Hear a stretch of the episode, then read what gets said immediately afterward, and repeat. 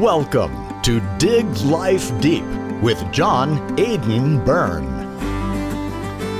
Well, it's finally caught up with us. If you are in the Christian tradition or if you just are interested in traditions generally, this coming Wednesday marks Ash Wednesday in Christian and Catholic churches. It begins the season of Lent. Wednesday, March 2nd, ends on Saturday, April the 16th. It's a 40 day season of prayer, fasting, and almsgiving, and it ends at sundown on Holy Thursday. Again, in the Christian tradition, it's a fascinating time and it's taken on a particular resonance in our modern self-indulgent age, I feel. Uh, depending on your age and background, you may remember a time when Lent really meant business. I remember from my early childhood in Ireland when we packed in the candy, though truthfully it wasn't as plentiful back then as it is now. Not a lot of sweets going around, but there were sweets and others packed in the woodbine and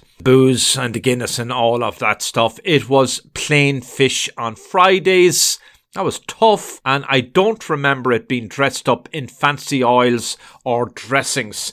Lent really meant Lent back then. So I'm delighted to have somebody who is really expert on this. He's the biblical scholar Scott Hahn, Dr. Scott Hahn, and his new Lenten cookbook is out this month. It's the first ever guidebook for mealtimes in Lent featuring his essays that reflect on the history and culture of Lent from breads to stews to omelets and desserts. It features the recipes of award winning chef and former Vatican Swiss Guard David Geisser, who is returning in this book with 75 new international recipes that were specially conceived for the season of Lent. So it's a collaboration between Dr. Scott Hahn and former Vatican Swiss Guard David Geisser, who is an award winning chef.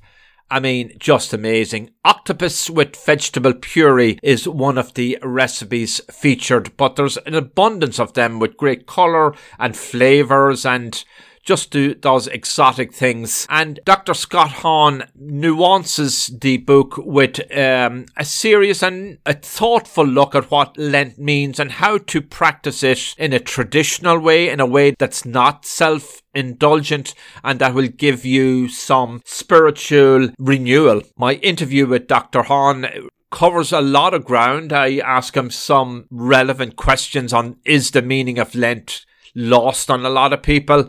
Is it sort of like an entertainment or sport? And we also got into research that has been published by a very fascinating psychiatrist, Dr. Anna Lembke, who was my guest on a show some months ago. Go back and look it up on Dig Life Deep. And she talks about dopamine in her book, Dopamine Nation. And it has to do with the balance or imbalance between pleasure and self indulgence and how it can really screw up our brains if we have too much of a good thing and we become addicted to alcohol alcohol, gambling, food, you name it, it just creates, uh, it's created a modern plague, really. And that's what Dopamine Nation is all about. And we get into that a little bit during the interview. I'm your host, John Aidan Byrne. You said one other thing I want to really underscore, John, because it isn't just fasting from meat. You know, it isn't just fasting from wine. It isn't just fasting perhaps from smoking. It is fasting from Facebook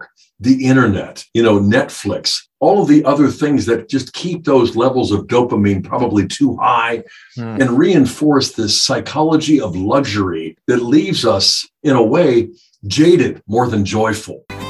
We keep digging for the secrets and stories of uncommon and everyday things and interesting people.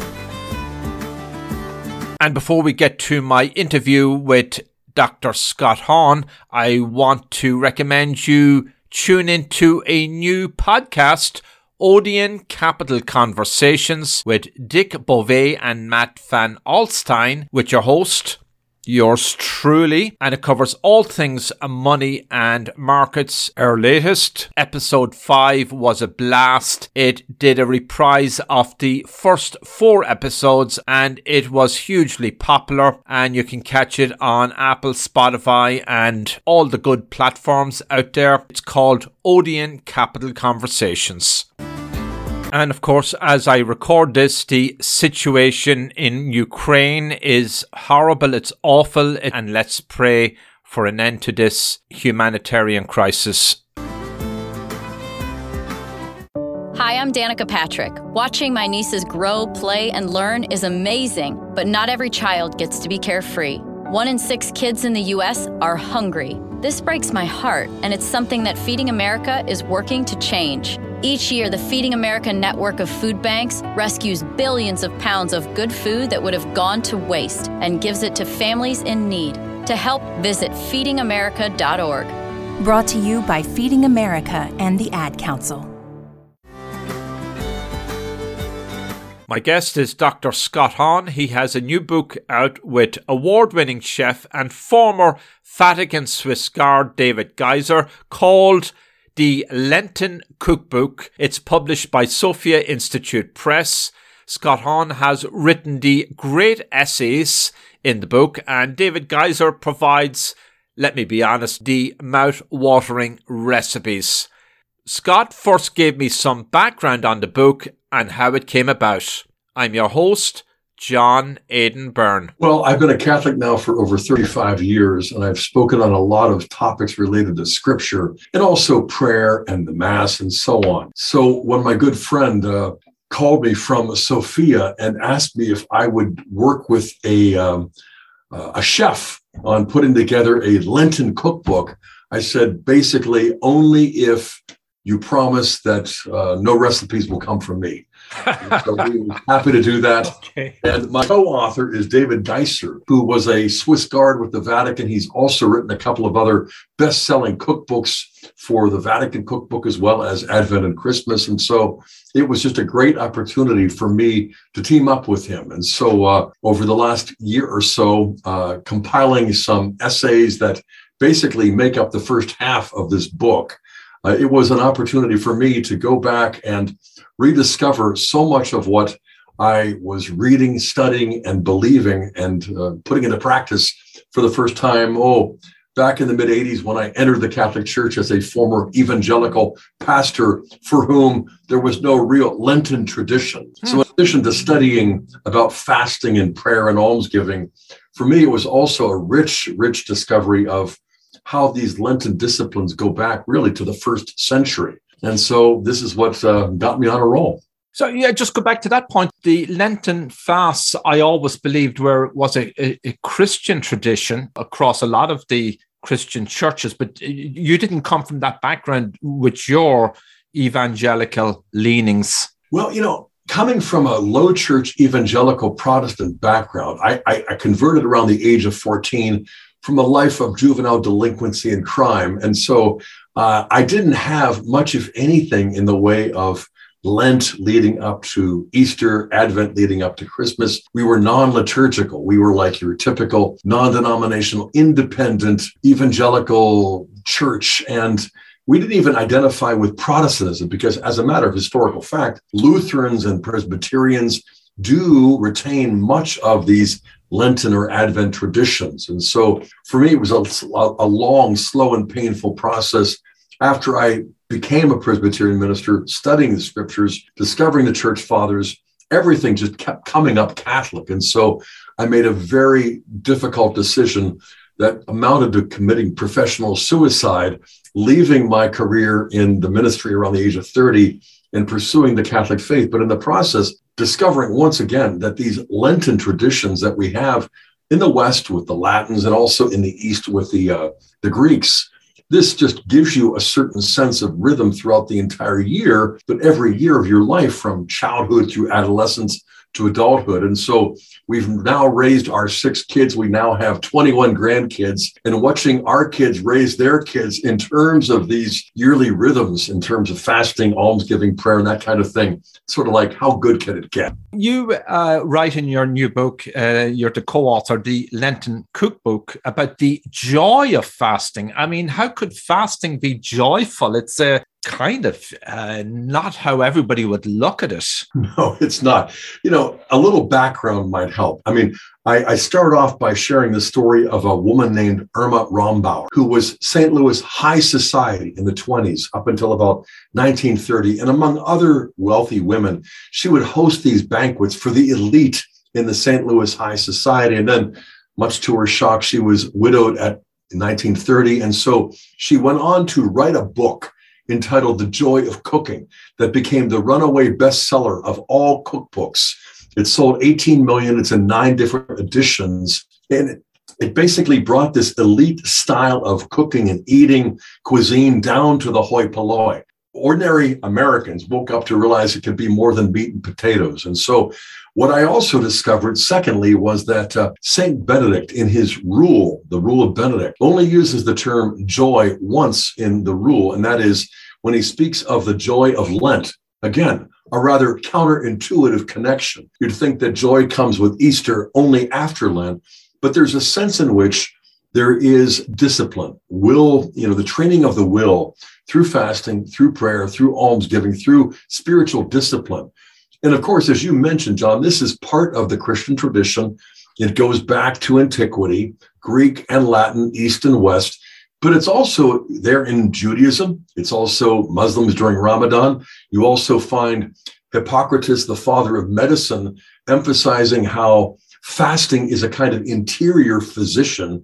Aristotle proclaimed the importance of fasting to discipline the will, Plato and Socrates as well. So, just in terms of moral training to overcome that need for self gratification, to train ourselves in deferred gratification, but to plug body and soul so that it's more than dieting, to plug in the philosophy with the theology, to recognize that we're, we're following in the footsteps of our Lord Jesus you know, it, it, just struck me as being the convergence of all of these different aspects, like so many spokes that converge upon the hub of a wheel. Uh, fasting, Lent, all of these things bring discipline, brings uh, a certain regularity to life, and you know, it's it's it's the source of joy. Uh, and what I have found is that, you know, um, 70 or 80 years ago, if you'd asked your average Catholic, know, what about fasting, almsgiving, discipline, you know, and these things? They were usually associated with the elite, you know, the high society of the Catholic Church, the clergy, the nuns, the monks, and those guys. They were the ones who got down and dirty in those ways. And, you know, for us, we were just looking for the loopholes, the shortcuts, and that kind of thing.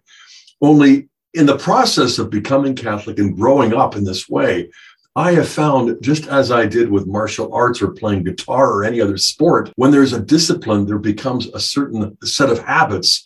And with those habits, you can do more and more good more and more easily for more and more people. And there really is a sense of self possession.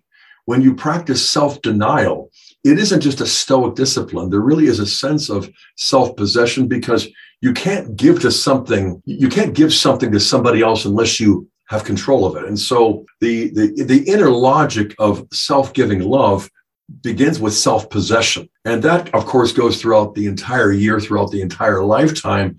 But every year, Lent is that unique period that goes so far beyond Advent. Advent is also a penitential season of preparation for Christians, but Lent is much more, especially on Ash Wednesday, March 2nd, where you have this principle of fasting where no meat, one meal, two snacks that don't add up to more than one meal. And from 18 to 59, Catholics and really even those who are younger than 18 or older than 59, they're invited to participate, but the rest of them are obligated to. And so for me, uh, it is the, the opportunity for ordinary Catholics to get in step with a living tradition that makes us enjoy being Catholics. And it's more than just keeping rules. It seems to me that the whole tradition of fasting and Lent and the practices that were there a generation ago have almost disappeared. A lot has changed. Fasting when I was growing up was a lot more severe, as I recall it. Um, there were longer fasts. Now it's what one hour before you go to church on Sunday if you want to receive communion. But back then it was the night before, for example. And it seems to me that the Lenten tradition today, it's almost, I, I, I'm just wondering how seriously Catholics take it because it, it's almost like a fun thing on, on Fridays and not having meat. Well, we'll have pizza. I mean, let's face it, in America, there's some beautiful pizzas out there. I'm not sure if, if all Catholics have, have bought into this the way you're describing uh, fasting and Lent no, I think you're right. I think that a large number of Catholics have not bought into this, and a large number of older Catholics are only too happy to be completely out of this. You know, you go back before Vatican II, you know, so in the 50s and early 60s, there was a sort of rigid authoritarian spirit that could be described as legalistic. Certainly, it was a burden. It didn't. It, it, it didn't. It wasn't the source of any joy. Uh, and so in, in 1966, one year after Vatican II ended, then Pope Paul VI issued an apostolic constitution, Paenitemini, and he, he basically called for affirming the tradition of Lent and fasting and Fridays and so on. But he gave it to the bishops and he took away the idea that it could be mortal sin to break these fasts or to just simply ignore the tradition. Well, you know, it's sort of like when you're training adolescents in a very rigid environment, then you send them off to some secular university and say, hey, you know, behave yourselves. Fat chance, you know. And so in the late 60s and into the 70s and really well beyond the 80s and the 90s, you have an entire generation that never internalized the values of a living tradition. You know, if they read scripture, it wasn't for the purpose of figuring out, okay, how can we conform ourselves to Christ, the Word incarnate. So, if we're going to study the Word inspired in the New and the Old Testament, there, there are ample number of examples. You know, Moses in Exodus 30, 34. You have Jonah, chapter 3, the fasting of even the pagans, the Ninevites. And so I would say that it's been a trickle down effect. It's been a slow process where a new generation of Catholics are being raised and they're like, wait a second, why did you throw all of these traditions out and never even bother explaining to them, them, them to us, or even giving us the option of Latin, of Gregorian chant, of fasting, of Lent, of Advent? And so, what I'm seeing across the country and also around the world, but especially here in America, is the spiritual awakening. As I mentioned before, John, I, I had been an evangelical. And so for over 10 years in ministry, we watched this evangelical awakening take place in the 70s, the 80s, and the 90s. And then it's kind of come and gone. But what I saw back then, I would say it's taking root much more deeply because instead of just having personality cults or pastor centered churches, you end up having a new generation of Catholics saying, you know what, the secularization, the materialism, the hedonism, you know, it just leaves you jaded, if not addicted. And so the discipline, no pain, no gain isn't just true for Nautilus, weightlifting, and that kind of thing. And for Christians, no cross, no crown. So taking up your cross takes us beyond the rhetoric, the mere doctrine, Catholic talking points.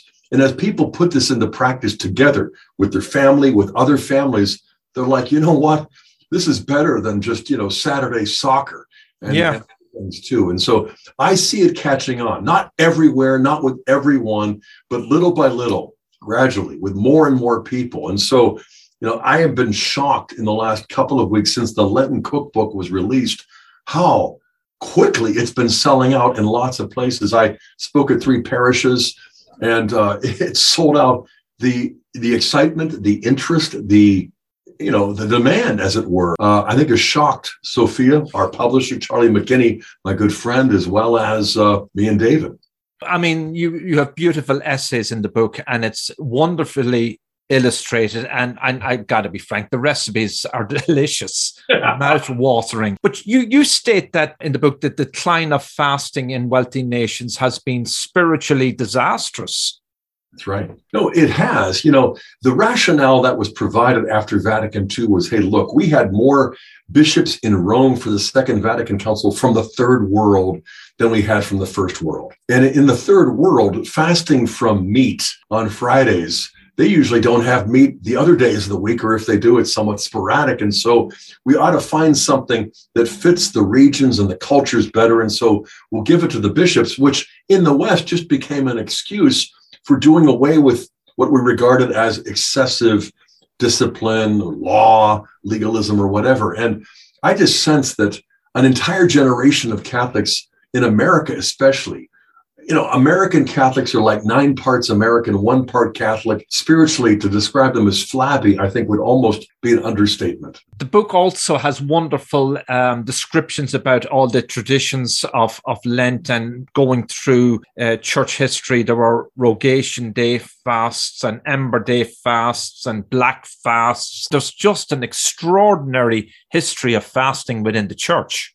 You know, in the East, that tradition has been maintained much more among the Orthodox, although I would say the tendency is mostly with Orthodox monks and monasteries. But in the West, it really has been lost. I, I must admit, when I came into the church, even though I was studying for a PhD in theology and I went on to become a professor, the idea of ember days, rogation days, black fast, dry eating, all of these things were entirely new to me. And only gradually over time, you know, as my wife came into the church four years after I did, as our kids began catching up as well, little by little in terms of you know things like the family rosary things like weekly mass but then we tried to go to, to daily mass. But we live in a unique town steubenville ohio. Uh, franciscan university of steubenville is this evangelical catholic tradismatic Trentecostal, where all of these people from all over the world especially all 50 states come together and experience the spiritual life and spiritual disciplines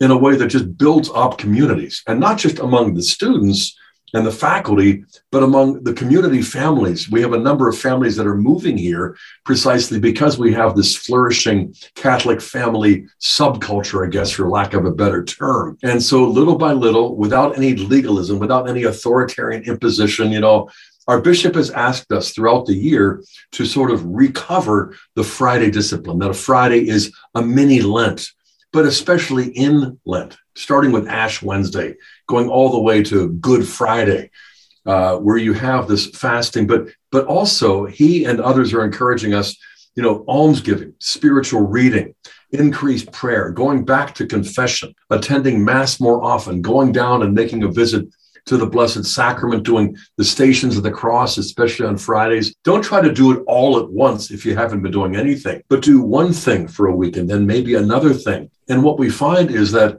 it catches on, it takes hold. And the kids, if you do it like we have over the years, we have the Stations of the Cross in our backyard, and the kids do it as long as it isn't pouring down rain. And uh, we've had some really great memories. And I think that's what Lent is for not only building up our hearts but also making memories for our kids and now for our 21 grandkids and you know for all of our brothers and sisters in Christ. And again I want to make it so that it doesn't sound like hype because this isn't like religious hyperbole. This is just simply living out what it means to profess the fact that we believe in God the Father Almighty and in Christ who went through all of this for us. And so God in effect is fathering his family and calling us the stuff that is not meant to kind of restrict us like some sort of spiritual straitjacket, but really give us more joy, more self control, and to instill those kind of strong habits that we call virtues. To protect her home and family in a disaster, Karen was willing to wade through water, mud, and insurance paperwork. Yeah, I can do this. You go, Karen! By simply understanding and updating what her insurance covers and doesn't cover now, she'll be better prepared no matter when disaster strikes. Learn other simple ways to protect your home and family before a natural disaster at ready.gov. That's ready.gov. A message from FEMA and the Ad Council. My guest is Dr. Scott Hahn, and he's talking to me about his new Lenten cookbook in collaboration with the award winning chef and former Vatican Swiss Guard David Geisser. I'm your host, John Aidan Byrne. It's interesting to listen to you describe all this. I spoke to a psychiatrist recently. You, you may be familiar with our writings, Dr. Anna Lembke, and she was talking about how America and the West is drowning in dopamine and, you know, self indulgence, too much food, too much alcohol, just a vast sea of wealth. And, and people are on, a lot of people are unhappy. There's rampant alcoholism, there's drug abuse, and, and, and people are addicted also to digital media, they're addicted to gambling, let's say. And she recommends to a lot of her clients that they give up their addiction for 30 days, 60 days, or whatever. When I think of fasting, I think uh, the church must have had something in mind giving up something you come out of it at the end a stronger person at least spiritually so even people uh, from the secular side may see a lot of benefits in this kind of fasting that you're talking about here. I mean, look at the whole industry of dieting. They recognize that a little self discipline goes a long way,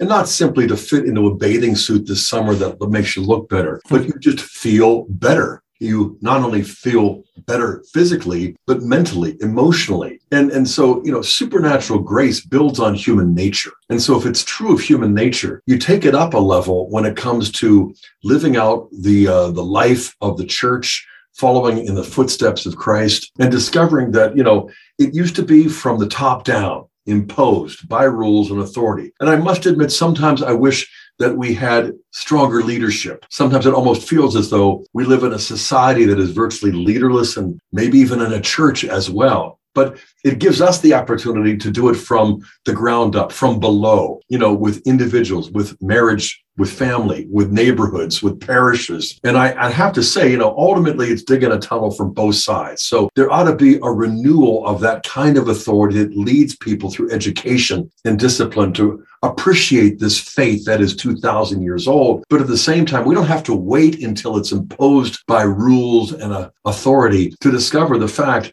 that a little bit goes a long way self-control self-denial deferred gratification leads to greater self-control greater self-discipline and a greater capacity to give myself to my family my students to my grandkids and to others as well and this is not like oh wow he's a saint. No, I'm a human. I'm a sinner. I go to confession once a week. And even though Kimberly doesn't know what I confess, she never suggests I go too frequently.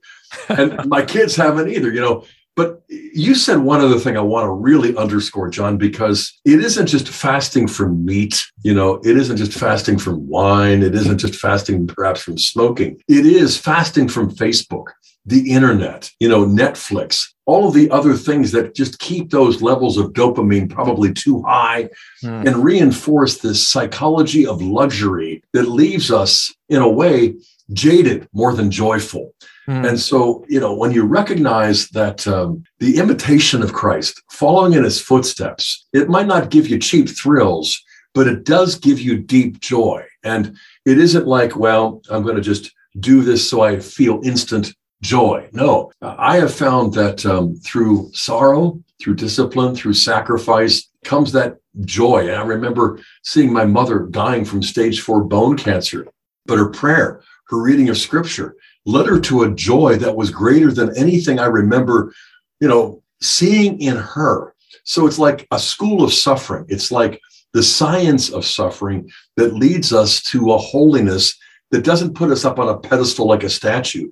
It just makes us realize that being ruggedly human through Lent, all the way through life to the point of death, this is like, you know, join the human race, join the Christian church. This is what it means. You mentioned there on, on church leadership. Are you referring to the bishops or, or Pope Francis or generally? I mention it generally because I want to keep it at the generic level. You know, I, I, these these bishops, these priests, the clergy, they've heard my confession. They know I have my faults and failings. So I'm in no place to point my fingers, you know. But I know that in my family, when I get so caught up in just finance or administration or whatever, you know, my kids suffered over the years. And so I would have to really invest myself in frisbee or playing catch or just watching, you know, a movie together or going for a walk and I do think that church leadership has become so bureaucratized, so mm. administrative that there really has, you know, I have one of our, we got six kids, five sons, one daughter. And our, our fourth is Father Jeremiah. He was ordained mm. last year for the Diocese of Steubenville. And I, I see in him that kind of joy that comes with the sacrifice of consecrated celibacy and all of the other things. Uh, but I also recognize that, you know, in our diocese, but especially throughout the country, uh, you're dealing with leadership that is mostly administrative, bureaucratic. It isn't real spiritual fatherhood. Hmm. And what gives Jer, Father Jeremiah, I think, the deepest satisfaction is feeling like he is a father in his own parish, you know, and uh, not just hearing confessions and not just celebrating the, the Eucharist, but just through friendship and spiritual direction. Um, and I think more and more priests forming friendship, fraternity, but also discovering this kind of sacramental fatherhood. You know, this is what we need, again, from the ground up with those younger men who might be under 50. But I wouldn't mind seeing it more and more among our bishops, too, who really are the fathers of the fathers. And we are blessed with a good bishop here in our diocese. And so I, I thank God for Bishop Monforton, but I'm also aware of the fact that uh, there are lots of places where people don't have that kind of clear headed leadership. It seems to me that a lot of uh, priests and parishes are weighed down by bureaucracy, administration, fundraising. And I don't know if it, it just happened that way. It's a good point you make. And it's not what you would expect of a thriving church Right. And it might be the result of, you know, the kind of clericalism we had for almost a century where they basically do everything. They know everything. And so, you know, the laity are just kind of to there to to pray, pay, and obey, as they used to say. Mm. Now I see younger priests recognizing, hey, look, I've got a layperson in my parish who's a, a professional accountant. Why not have him help with the books or plant management? And so it's an opportunity for lay people to be apostles out in the world, but also to make it so that the priest can do things besides just middle management. I have a question here from uh, back to, to Lent and your Lenten book and fasting from CJ Doyle. He's executive director of the Catholic Action League of Massachusetts. And here's his question. Given the confusion about and general abandonment of the traditional Catholic penitential practices of fast and abstinence, might it be simpler and clearer for the church to just restore year round Friday abstinence? know that's what our bishop has done. And i think that's what more and more people are waking up to. And i would i would certainly endorse that. That's not primarily what my book here uh, is is addressing. But at the same time if you read the lenten cookbook and you understand the essays you would say that is just a, a, an obvious extension of the inner logic of discipline. And it's probably going to be the only path back to renewal for the next generation of Catholics. I must admit that I travel a lot and I've taught several thousand students over the last 35 years. And I would say that the Catholic Church in America is a sleeping giant and it's waking up in stages in certain places more than others but just by again a little bit goes a long way. Friday abstinence you know having fish fries for your parish having families gather you know in the backyard for that kind of thing. Uh, our culture is so toxic woke cancel whatever you want to call it. You know the the best way to dispel that kind of darkness is just find a switch and turn on a light. In some parts of the world they already have they have that friday abstinence year round and there's been no pushback i mean it's it's widely practiced that's right. In several parts of Asia and Africa. In fact, there's this coincidence where you have greater spiritual disciplines practiced throughout the year, especially on Fridays, Lent, and Advent. You also have to, uh, you have to recognize that, huh, they seem to be more joyful and more contagious in spreading their faith to others as well. As we come into Lent, what is the law of the church in terms of what Catholics should know? What can you just walk us through that uh, in terms of fasting and what are the regulations? Yeah, so specifically with regard to Ash Wednesday and Good Friday, those are the two days of real fasting. And so, what does it mean? No meat. It also means one meal minimum.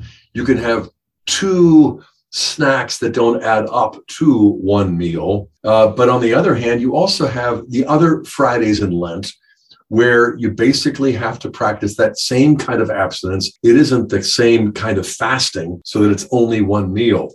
Uh, it doesn't mean that you have to eat fish because in the tradition, what I've discovered is that you gave up flesh meat, you also gave up fish, you gave up wine, you gave up oil, you even gave up eggs and dairy. I'm not saying we have to go there, but I would say, you know, just as you add a weight to your lifting, you know, when you're getting in shape, if you've if you become accustomed to Ash Wednesday, Good Friday, and Fridays in Lent, you know, maybe one more thing alcohol, the internet, give up a little bit more, and you're probably going to get a whole lot more grace as a result. So your book is selling well. It's uh, available from Sophia Institute Press. You can get it there on Amazon and anywhere books are sold. I've just went through it. I mean, it's again, it's beautifully illustrated. There's your essays are wonderful, and there's great recipes. I'm just looking at cream of corn soup, baked semolina.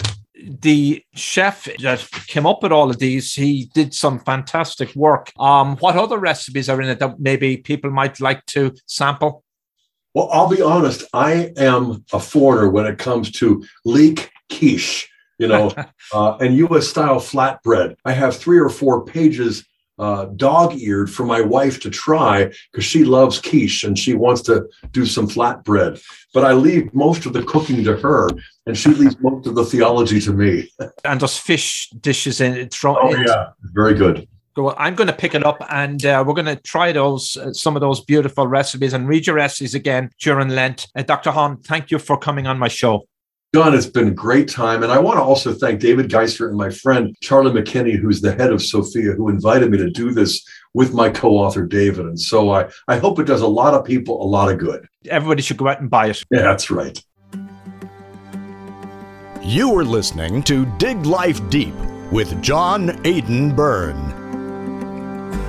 You can reach the host in the U.S. at 973 529 4699. That's 973 529 4699. 973 529 4699. Email byrnedesk at gmail.com. That's byrnedesk, B Y R N E, desk at gmail.com. Byrnedesk at gmail.com. Subscribe for free.